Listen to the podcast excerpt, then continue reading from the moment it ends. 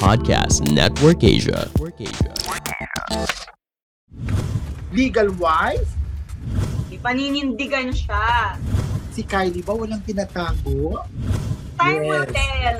Hindi po siya lalaki. May mga pintas lang eh. Pushmates, welcome to Push Extra Scoop.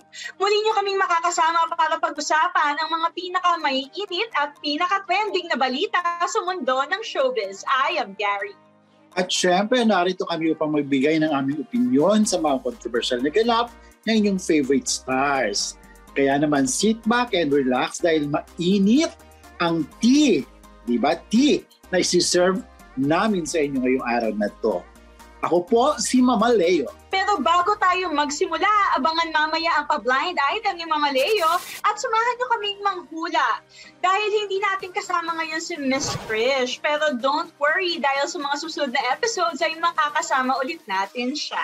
Kaya naman huwag kayong bumitiw pushmates dahil juicy ang pa-blind item ni Mama Leo ngayon. Mula na natin sa first topic natin tonight.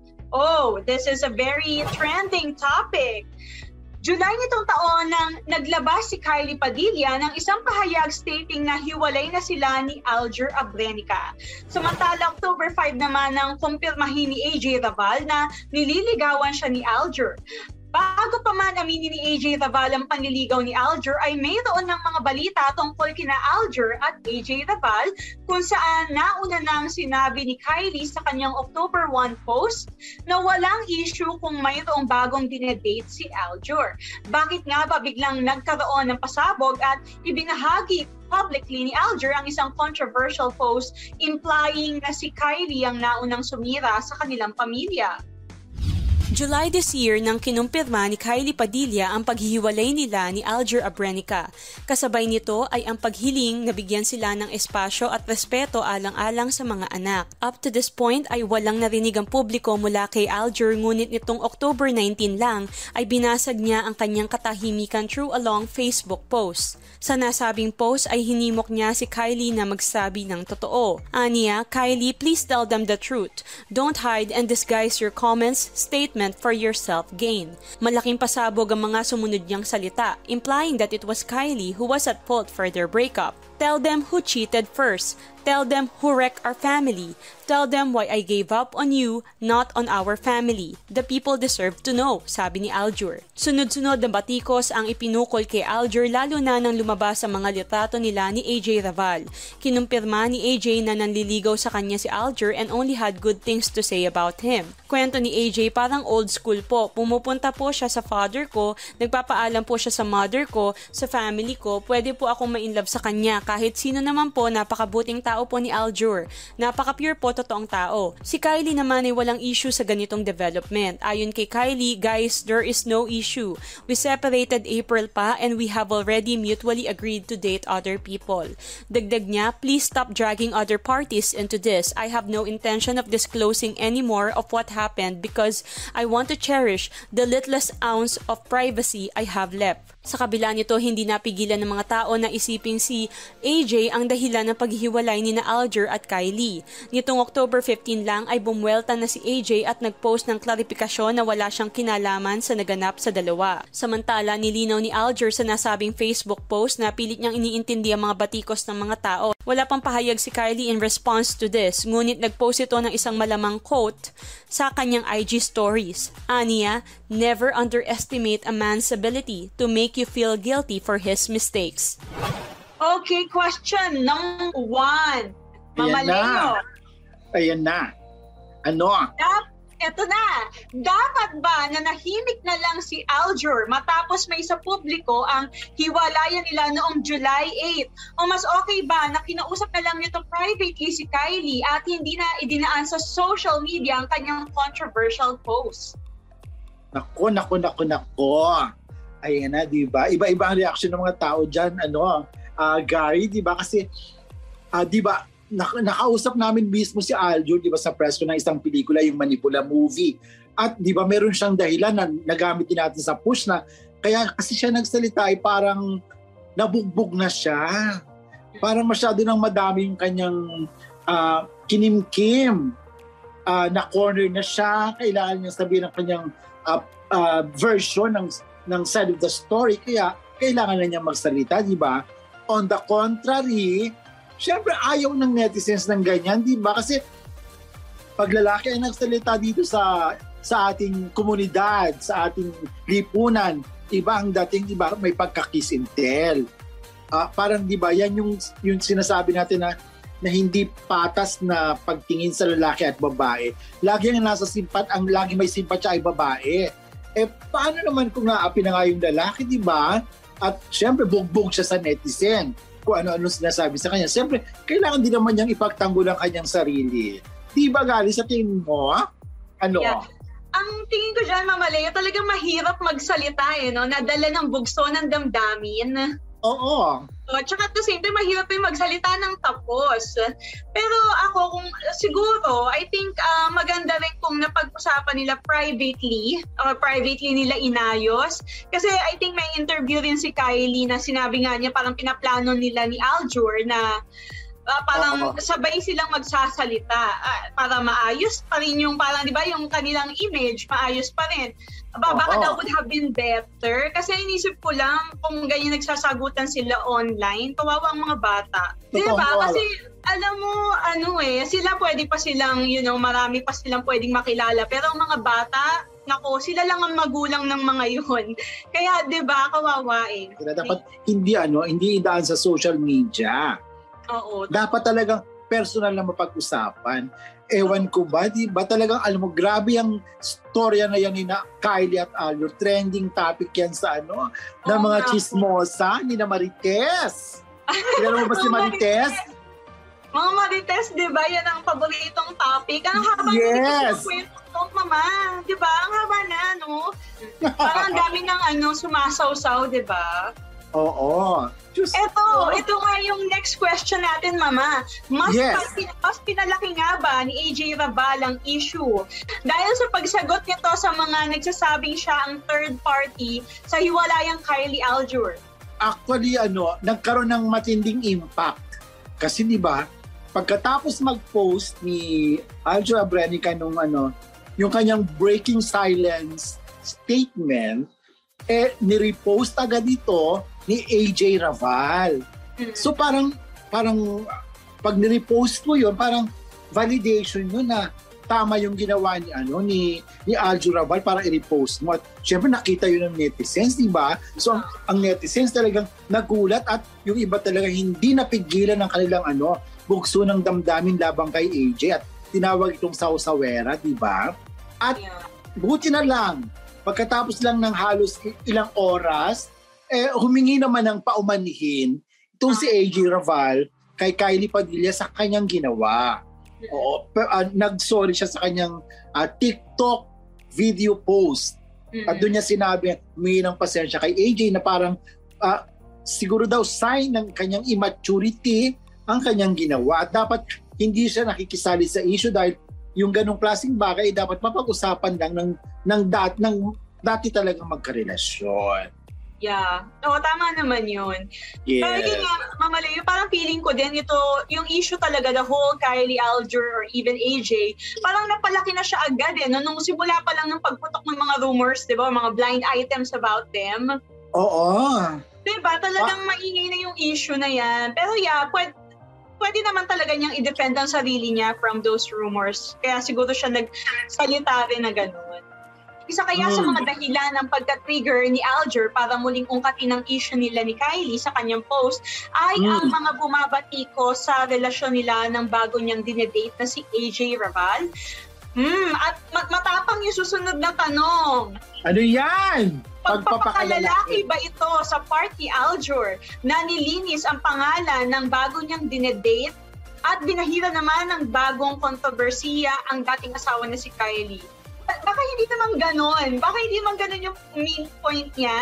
Oo, parang hindi naman ganon. In the first place, di ba, sa sa interview ko rin kay Aljo dun sa ano sa sa nakaraang ano event niya uh, hindi naman niya kinumpirma talaga din na na may relasyon na sila ni AJ uh, ah, meron pa din daw silang mga pangarap sa buhay ni individual dreams na dapat nilang uh, gawin so ginawa niya yun Actually, hindi niya inisip si AJ actually na para ipagtanggol, para ah, ano talaga, personal niyang desisyon na gawin ang pagpo-post ng ganon para na rin sa kanyang sarili. Pagdating naman kay AJ, actually hindi pa naman sila nag-uusap tungkol diyan nung nakausap namin si si Aljur. Pero dahil nga sa masyadong mabigat yung issue, hindi maiwasan na pati talaga si, si Aljur kasama na si AJ ay mabash ng netizens na kampi kay ano, kay Kylie Padilla. Pero alam niyo mama, parang kung titignan natin, parang Hmm. dapat wala naman yatang issue talaga in the first place kasi di ba sinabi nga ni Kylie na parang ah, naghiwalay sila ng maayos, um, napag-usapan nila that they could date other people. Tapos Yes. lang pumutok na bigla tapos nagkaanuhan na. Tapos ayan, naglabas siya. Pero I don't think naman nga na, na yun nga, na ginawa yun ni Alger at the expense of Kylie or something like that, di ba? Oo. Hindi ko messy. At saka kung matatandaan mo, ah, Gary, ah, di ba, na, nasulat ko rin sa atin sa push na kahit naman itong si AJ, ay si, I mean si Kylie, di ba, nag, nagbigay siya ng pahayag na gusto niyang bigyan ng payo si AJ. Kasi nga, yung pambabash na na-experience niya noon, ay na- na-experience din ngayon ni AJ dahil na sa pagkakalim dito sa sa asawa niya, sa dati niyang asawang si Aldo. So, kaya lang siyempre, sabi ni Jack Kylie, hindi naman kasi hinihingi ang kanyang advice. So, bakit niya voluntarily isasubmit ang kanyang sarili para bigyan ng payo itong si ano si AJ. So, magandang magandang ano 'yon, magandang gesture sa part ni Kylie na 'di ba, open siya sa ganun, 'di ba? Imagine yung sinasabi third party, Kevin third party, 'di ba? Papayuhan ng legal wife, 'di ba? Ang saya-saya niyan, 'di ba? Grabe. Eh, ito naman. Kasi sabi nila ito, naging maiksi ang sagot ni Kylie tungkol sa third-party allegations kay Alger. At sinabing may tatlong pangalan ng babae na lumabas. Pero hindi na niya ito pinangalanan. Base sa mga binitawang salita ni na Kylie at yung controversial post ni Alger, sino sa tingin nyo ang nagsasabi ng totoo? Nako, sino ba muna kaya yung tatlong babae na yan? Di ba? Eh, idea ka ba, mama? Eh, Baka may narinig-rinig ka. Honestly, di ba, parang sa akin hindi sa dididepensahan ko si Aljur, pero di ba, uh, nung mga nakaraang buwan, di ba, na-link si Cindy Miranda kay Aljur kasi nagkatrabaho sila sa sa pelikulang Nerissa ng Viva Films. Sumunod si AJ Raval. Tapos, may bagong pelikula si Aljur ngayon na alam mo ba na AJ din ang initials? What? Ang pangalan ni Ana Halandoni. So, baka yan yung tatlong sinasabi, pero lahat naman ito, ano lang, hindi naman mga link-link, chance lang, di ba?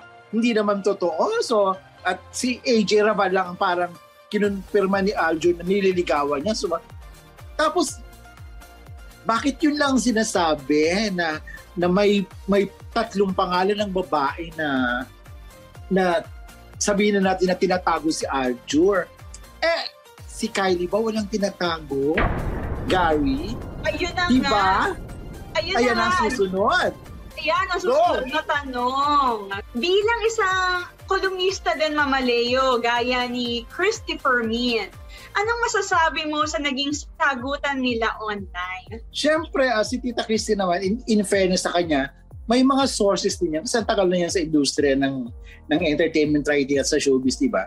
At siyempre, ah, hindi natin alam kung parang na-shock din ba si Kylie sa sa binulgar niya na, na dun sa bahay mismo ni Aljur, eh, dun niya kau kausap pag madaling araw yung sinasabing lalaki na ano na na sabihin na natin na yun yung iniuugnay kay Kylie, di ba? Tapos, yun nga, hindi hindi niya masyadong inaasikaso yung ah, pagdating doon ni Aljur, bla bla bla, di ba? So, dun dun para nagpanting ang ano, ang ang pananaw siguro ni Kylie kaya matindi yung naging galit niya. At eto pa Gary, di ba? Pagkatapos niyan, eto lang recently, very recently, nagbigay na rin ng pahayag ang ina ni Kylie Padilla, Lizelle Sicangco, di ba? Si Lizelle ay asawa ni Robin Padilla. Di ba si Robin madami namang asawa kasi Muslim, di ba? So, anak si Lisel, ano, si Lisel at Robin, anak nila si Kylie. So, nagpahayag na rin ng disgusto o pagkainis si Lisel sa mga binitiwang salita ni Tita Christy. At may reaction dito si Tita Christy na syempre, hindi talaga sila magkakaintindihan. Dahil parang iba yung point ni Lisel at iba naman yung pinu, pinupoint out ni Tita Christy. Pero sa isang bagay daw, alam niya na yun ang gagawin ni Lisel dahil bilang isang ina, syempre, to the rescue, to the rescue ka sa anak mo. Ipagtatanggol mo by hook or by crook ang anak mo whether tama or mali. Di ba, Gary? Kaya ano rin talaga, okay lang din naman na ginawa niya yun dahil parang natural lang sa nanay yun. Oo, oo. Ako, pero alam ng Mama Leo kung ano man ang mangyari pa dyan kasi parang ano to eh, may mga saga ba? Meron Oo. mga updates. Grabe, eh. diba? Well, Pa- sana, oh, sana magkaayos na lang silang dalawa, you know, privately, ma- maayos nila ito. Kasi talaga ako na ako naawa ako sa mga bata eh. Kasi syempre one day they will see this or kaya syempre nagkakaroon ng impression sa public, di ba? Oh, at saka feeling ko naman, ah, di ba, parang, parang nagsab, nagpahagi ata si Kylie na dadaanan na lang nila, nila lahat sa legal na usapin ang mga bagay-bagay para para wala nang ano, wala nang ano palitan ng kung ano-ano mang akusasyon sa sa social media na syempre pinagpipiestahan hindi lang ng mga ng mga ordinaryong tao kundi di ba may mga team team Kylie Diyos ko team AJ Sa team Aljur gumugulo, di ba? Kasi nga, Ikaw, dami Gary, ng Kaninong team ka muna, Gali? Woo! Yung totoo. Team Children! Ay, hindi talaga Ay, ba? galing. Ano, yeah, di ba? Team Children. Wow. Tama naman. Mm, ikaw ba, mama? Ikaw, mama, nung ka? Ako, dun ako sa... Ayoko na sabihin, no? Charot. Dun ako sa ano, syempre dun ako sa kung sino yung nagsasabi ng totoo. Mm, Diba? Dun, dun ako palagi. At ngayon, syempre, tinitimbang ko pa mga bagay-bagay kasi ang naririnig ko pa lang naman ay personal ah, ay kampo ni Aljo, di ba? So, syempre, yung kay Kylie, not unless, ewan ko, basta, for now, nasa Team A muna ako. Charot! team Aljo at Team Aljo. Team Aljo at saka Team AJ daw, di ba? Charot lang. Ala. Hindi po. Doon ako sa Oh, totoo team lang. Ano, Mama Leo, di ba? Time will Yes. tell, di ba? Of course. Okay, so para naman sa ating next hot topic. August nang isinapubliko ni Chris Aquino ang kanyang relationship kay ex-DILG Secretary Mel Sarmiento. At ito lamang October 24 ay masaya nitong ibinahagi sa kanyang Instagram account na siya ay engaged na. For many years, True Love has been elusive for Queen of All Media, Chris Aquino. Maraming mga nalink sa kanya o kaya naman ay muntik-muntikan ng matuloy. Minsan na rin siyang ikinasal kay James Yap pero hindi nagtagal. A few months ago ay may lumabas na balita na tagpuan na ni Chris ang lalaking para talaga sa kanya sa katauhan ni Melson N. Sarmiento. Siya ay dating mayor ng Calbayog City at dating congressman ng Samar 1st District. Siya rin ay former DILG Secretary sa administrasyon ng dating Pangulo at kapatid ni Chris na si Noynoy Aquino kaya naman pakiramdam ni Chris ay may basbas rin ni Pinoy ang relasyon nila. Anya, thank you for wanting me to be happy. This time, I feel even Noy in heaven will finally approve. Siguro naman because we'd never have met had it not been for him. Una siyang nabanggit ni Chris nang binati niya ito on his birthday. Sa nasabing post, sabi ni Chris, I thought long and hard whether to upload this because I know what kind of speculation I'll be starting. But he really did come when my grief was unbearable. He continues to give me unselfish support and comfort. He's been around for all my ups and downs, health woes and tears, plus Bim likes him. Dagdag pa niya, most of all, he makes me feel taken care of, secure and safe. So he is deserving of this birthday greeting that all of you are now seeing. Because for me, he is hashtag special. Nang may nagbash sa kanya, nag-step up si Mel at siya mismo ang sumagot sa basher para ipagtanggol si Chris. Lalo pang pinagtibay nito ang paghanga ni Chris. Anya, maybe now you'll understand that at least now there's someone with the guts to stand up for me. Wala akong pinatatamaan, I'm just stating facts. Dagdag pa niya, Because for the longest time, that was what my friends and followers kept telling me, that I deserve someone na handa ako ipaglaban. Happy si Chris dahil may approval din si Mel ng kanyang pamilya at mga closest friends. Kwento nito, obviously he has yes. And I've always been vocal when my sons were okay, then my world's okay, and because you want to keep it this way, whatever shall be happening will be only for us, my family, closest friends, and trusted team. Finally, ito na nga, engaged na sila. Chris at 50 years old and Mel at 59 years old, but they finally found love in each other. Sabi nga ni Chris, Maybe I'm just proof everything happens in God's perfect time, not ours, but His. All He asks is that we continue to have faith while we patiently wait. Sa kanyang announcement video posted on our Instagram account, nagbigay ng update si Chris tungkol sa kalagayan. Marami kasi sa followers ko ang nagtatanong kung kumusta na ako because matagal na akong nawala. Aamin ako, I'm only 95 pounds now. This pandemic and many stressful events that happened since mid-August really caused my weight to drop and my health to suffer. Isang malaking dagok sa buong pamilya ang pagkamatay ng kanilang kuya na si Noynoy, the same one that Chris has credited with introducing her and Mel. Anya, it's been exactly 4 months since we so unexpectedly lost our brother. Sure ako, ayaw niya talagang iwanan si Bunso na walang magbabantay at mag-aalaga na siguradong pinagkakatiwalaan niya. Dagdag pa niya, somehow I believe there really was a matchmaker in heaven who must be smiling now. I can almost hear his voice telling me, Christina, tama na. Respect the fact na gusto ni Mel ng tahimik na buhay and finally, Bunso has learned to obey. May mensahe din siya sa kanyang fiancé at best friend. To my best friend and the man I said yes to spending the rest of my life with, thank you for, as Bim said, loving me, for me, with no agenda, and for being just an overall good and patient man. It's unreal how much more calm and peaceful I feel now that you're here. Malaki ang pasasalamat niya kay Noynoy hindi lang sa pagpapakilala sa kanila, kundi sa pag-aalaga at pagmamahal nito sa kanya at kanyang mga anak. We would never have met nor reconnected had it not been for Noy. Thank you to my kuya. Kahit wala na siya, ramdam na ramdam ko na kahit ilang beses kaming nagkatampuhan, kahit kailan gagawa talaga siya ng paraan na ma-assure kami nila Kuya Josh at Bim kung gaano niya kami kamahal at hindi talaga siya papayag na ma-feel namin na kami ay mapapapayaan. We love you and we miss you. But thank you, you must have known how broken I'd be to lose you. So you made sure there was someone who not only helped wipe away my tears, He's made it possible for me to smile and laugh again. Dumating nung hindi ko hinahanap o inaasahan, kaya nga tama silang lahat na nagsabi in God's perfect time. Just like she has been keeping private these days, pinutol natin ni Chris ang mahabang salaysay. Paliwanag niya, we agreed, what's personal shall remain private.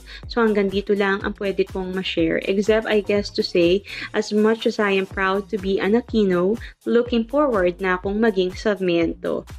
Congratulations and best wishes, Chris and Mel.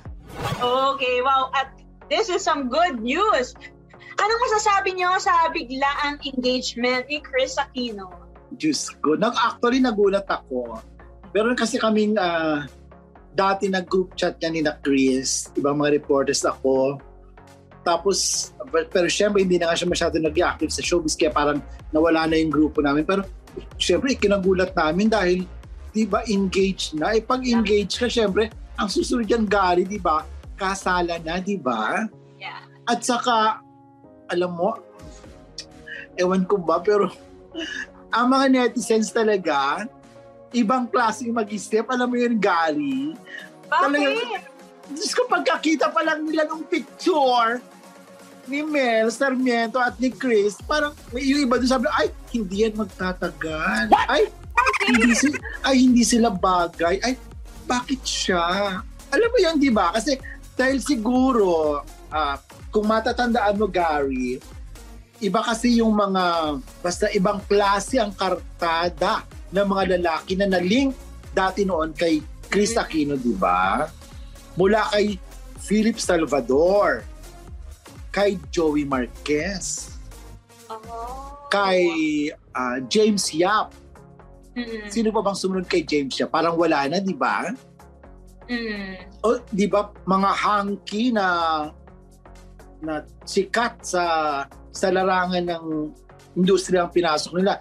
Pag tinignan mo yung track record ni Chris, di ba? Tapos ngayon kay Mels, ano at uh, inuulit po namin, hindi po namin wala kaming balak na pintasan kung ano man ang kwalifikasyon ni Mel Sarmiento. Siyempre, nagmamahal yung tao. Pero we are just basing this sa ano sa sa sa personal na ano na na sabihin na personal appearances ng mga naling kay, kay Chris, di ba? So ngayon kasi parang siguro naman gwapo naman si Mel nung kabataan niya, di ba? Pero iba, iba, iba, iba daw kasi. Pero who are we to judge?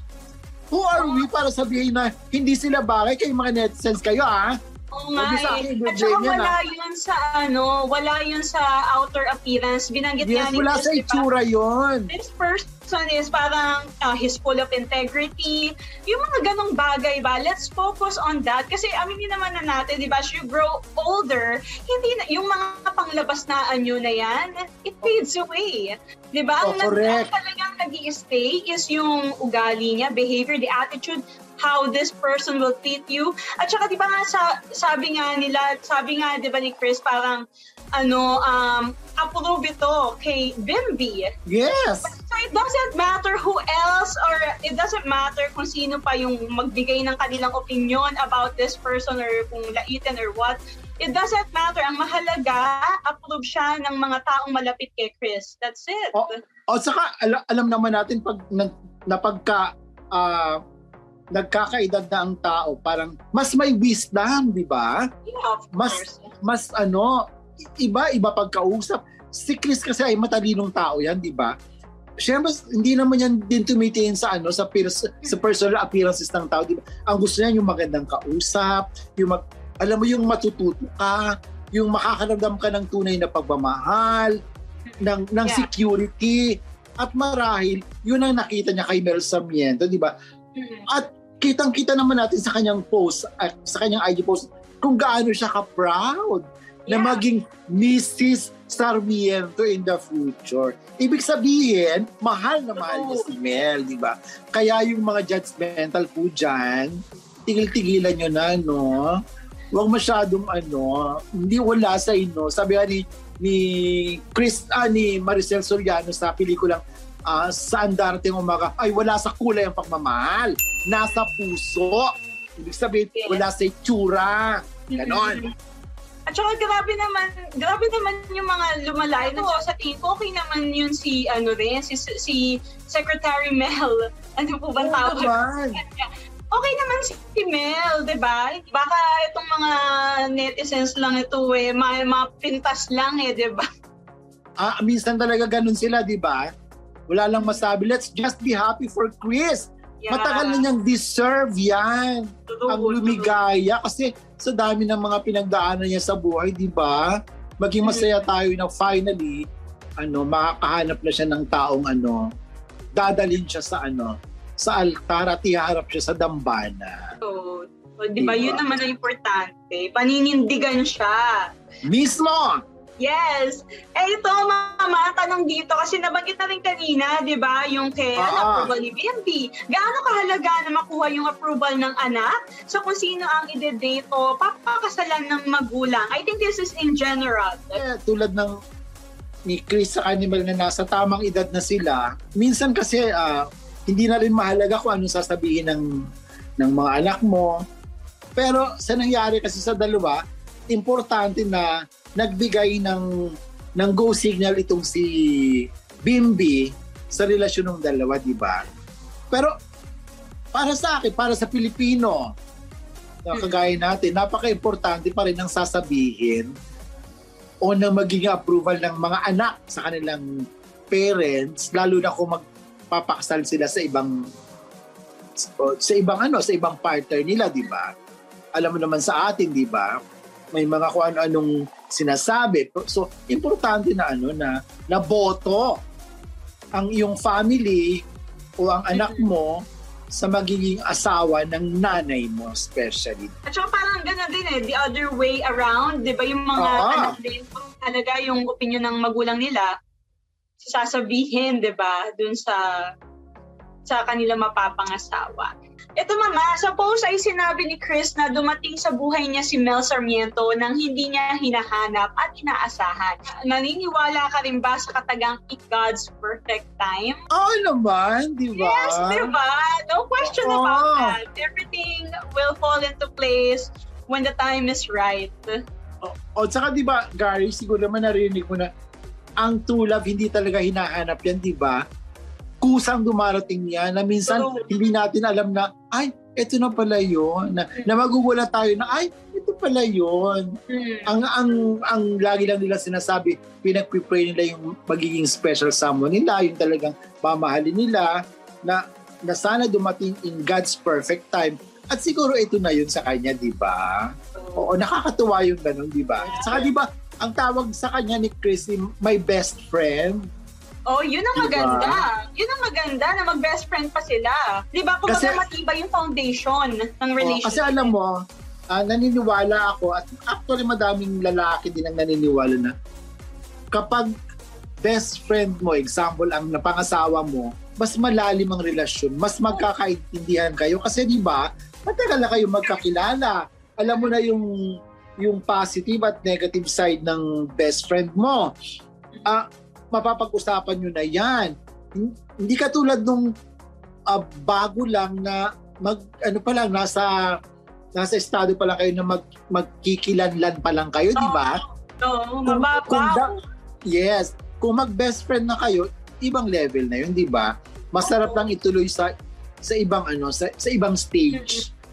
Yes, at saka ano, mama, tama ka dyan. It goes deeper than, kunyari, yun nga, yung mga, yung mga physical appearance or yung mga sabi mong mga hindi mo nagugustuhan ng mga mannerisms or what.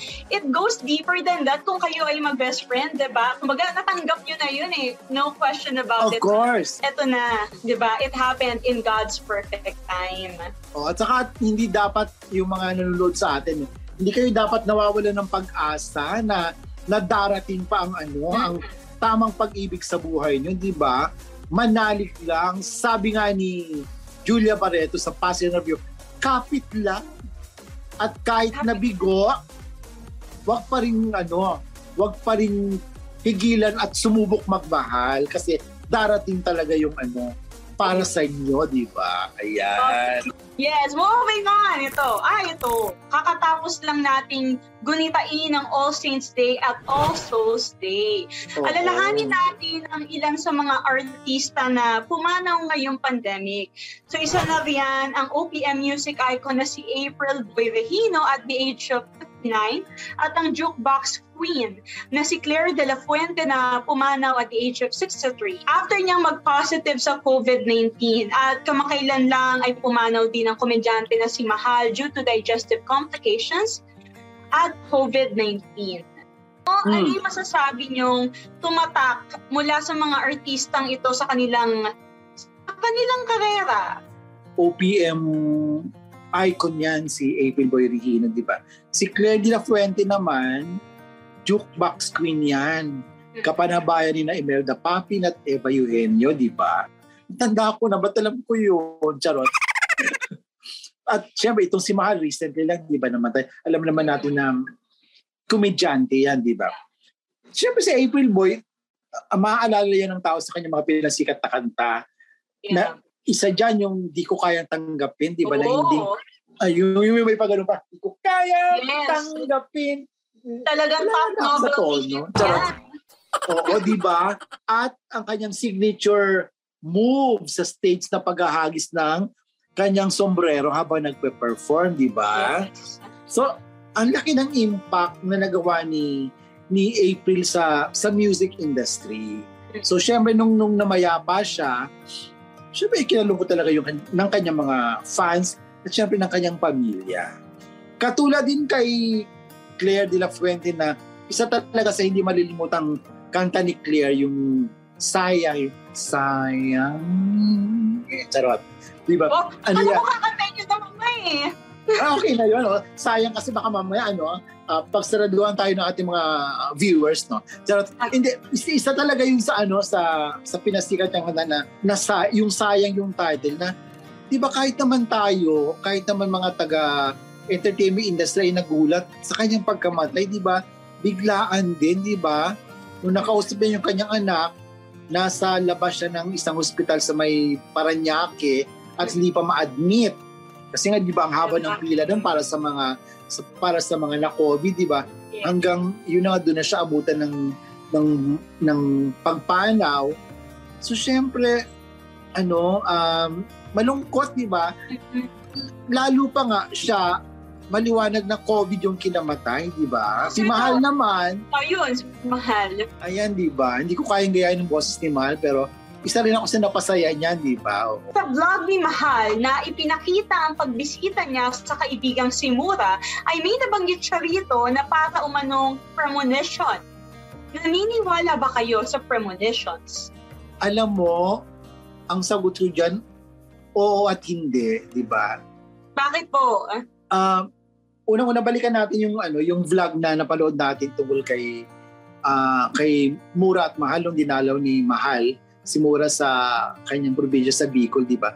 Meron kasi doon na sa kwentuhan nila, di ba, nag, nagsabi si si Mahal na ah, parang sabi niya kay Mura, pagkatapos nito, marami nang tutulong sa iyo, Mura, parang ganun. At kung mawala man ako, may magbibigay pa rin sa'yo ng tulong, parang something to that effect na, na sinabi ni, ni Mahal. At syempre, natandaan yun ni Mura. So parang, parang sinabi, parang sa kanyang interview, nasabi niya na, ay, baka, baka kaya nangyari yun kay, kay Mahal kasi nga, meron na siyang paalam sa akin. Nagsabi na siya ng ganon, di ba? So parang yun ay premonition na ba ng pamamaalam ni Mahal kay Mura. So posibleng may ganon, di ba? Posibleng may kahulugan yon. Pero para naman sa iba, it's just a word na minsan hindi naman natin dapat seryosohin, di ba? Tayo naman, di ba, nakakapagbitiw tayo ng salita, ng Yeah. kind words, na wala namang ibang ibig sabihin, di ba? At syempre, bago magtapos ang ating mainit na chikahan, ay meron tayong juicy blind item. Eto nga, may syempre yung blind item mo pang finale. Diyos ko! Okay, so mga pageant fans, ready na ba kayo sa ating blind item? Kumakailan ay kinukunahan na ang mga bagong beauty queens na lalaban para sa major pageants na Miss World at Miss Universe ngayong taon. Pero, sino nga ba itong napapabalita na beauty queen na hiwalay na sa long-term relationship ng 6 years dahil sa third party? Whew! Mama Leo, take it away. Wow, eto na nga siya, ano, Gary. Siyempre, nakakalungkot naman na pagkatapos ng mahabang anim na taon na pakikipagrelasyon ng beauty queen na ito sa kanyang partner, ay nag-end din pala ito sa sa hiwalayan.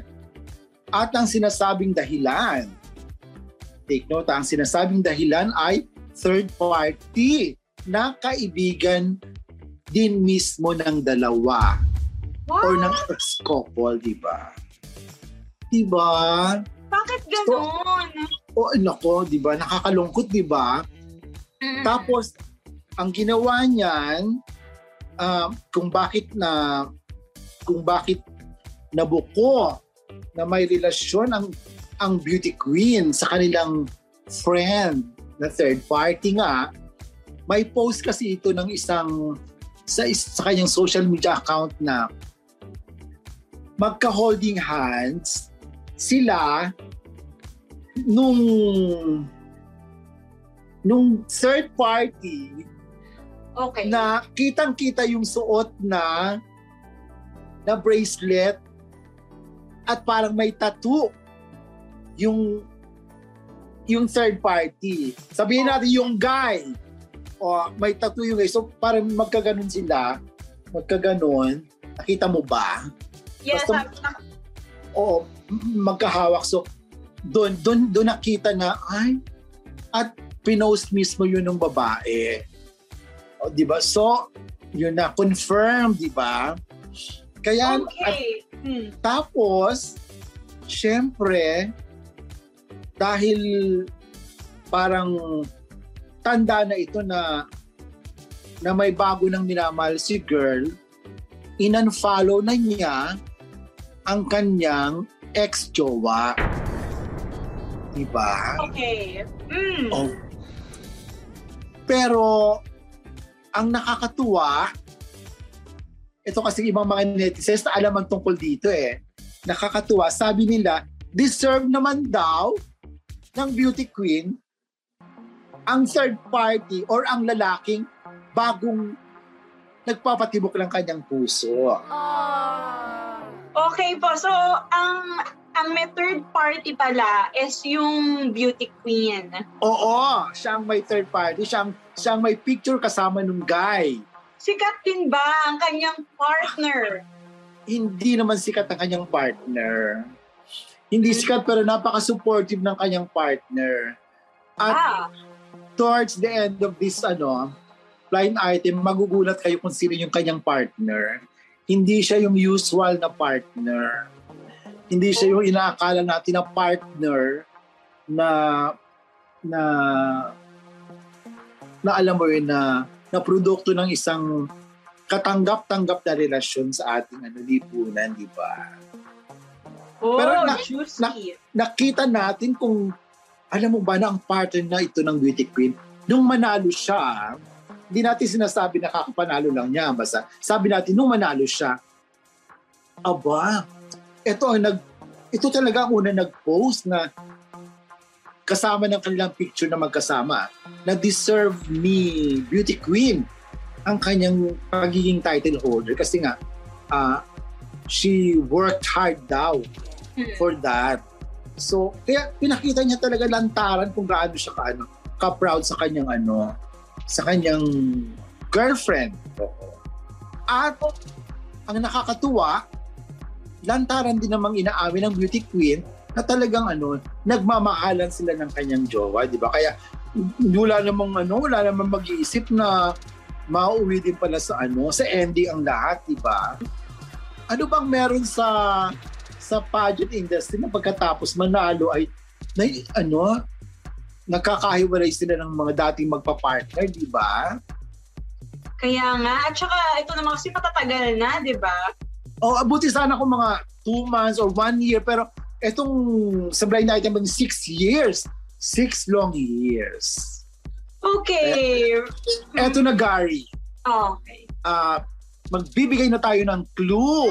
Wow, Mama, you're very generous naman today. Mga feeling ko, ano, baka mahulaan na nila yan. Ang ipinagpalit ng beauty queen sa isang lalaki, ang jowa niya for six years ay member po ng LGBTQ plus community. Diba? Ayun Hindi po siya lalaki. Kabaro niya rin po ang karelasyon niya. Ibig sabihin, naghanap. My God. Naghanap ng ibang putahe ang beauty queen. Nako. Baka, baka nagsawa na siya sa lengwa. At gusto na niya ng chorizo Grabe yan, Mom. o kaya longganisa. Ay, ikaw. Yun na. I'm sure, I'm sure yung mga nanonood sa atin dyan, naku, nakuha na nila kung I'm sure naman. Ang tatalino ng mga viewers natin, no? Alam nyo na yan. Mm, Nako, At hindi na ako magbibigay ng initials sa beauty Ah. queen na to, no? Basta Well, that wraps up our episode, Pushmates! Kung meron kayong reactions and comments sa showbiz topics na pinag-usapan namin tonight, please feel free to share them in the comments section. At syempre, marami pa tayong maiinit na balitang pag-uusapan sa ating mga susunod na episodes. Kasama pa rin dyan ang mga blind item. Kaya tumutok lang kayo and don't forget to like, follow, and subscribe sa ating social media pages for updates. At mga kapamilya, huwag niyo rin kalimutan mag-tune in sa ABS-CBN Entertainment Spotify in partnership with Podcast Network Asia dahil mapapakinggan niyo na rin dito ang inyong favorite ABS-CBN shows gaya ng Push Pets Live, Push Most Wanted at itong Push Extra Scoop. Once again, this is Gary. At syempre ako po si Mama Leo. And this is Push Extra Scoop.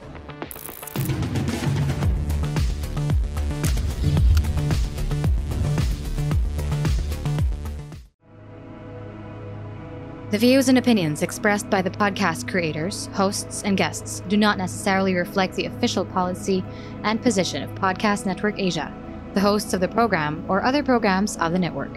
Any content provided by the people on the podcast are of their own opinion and are not intended to malign any religion, ethnic group, club, organization, company, individual, or anyone or anything.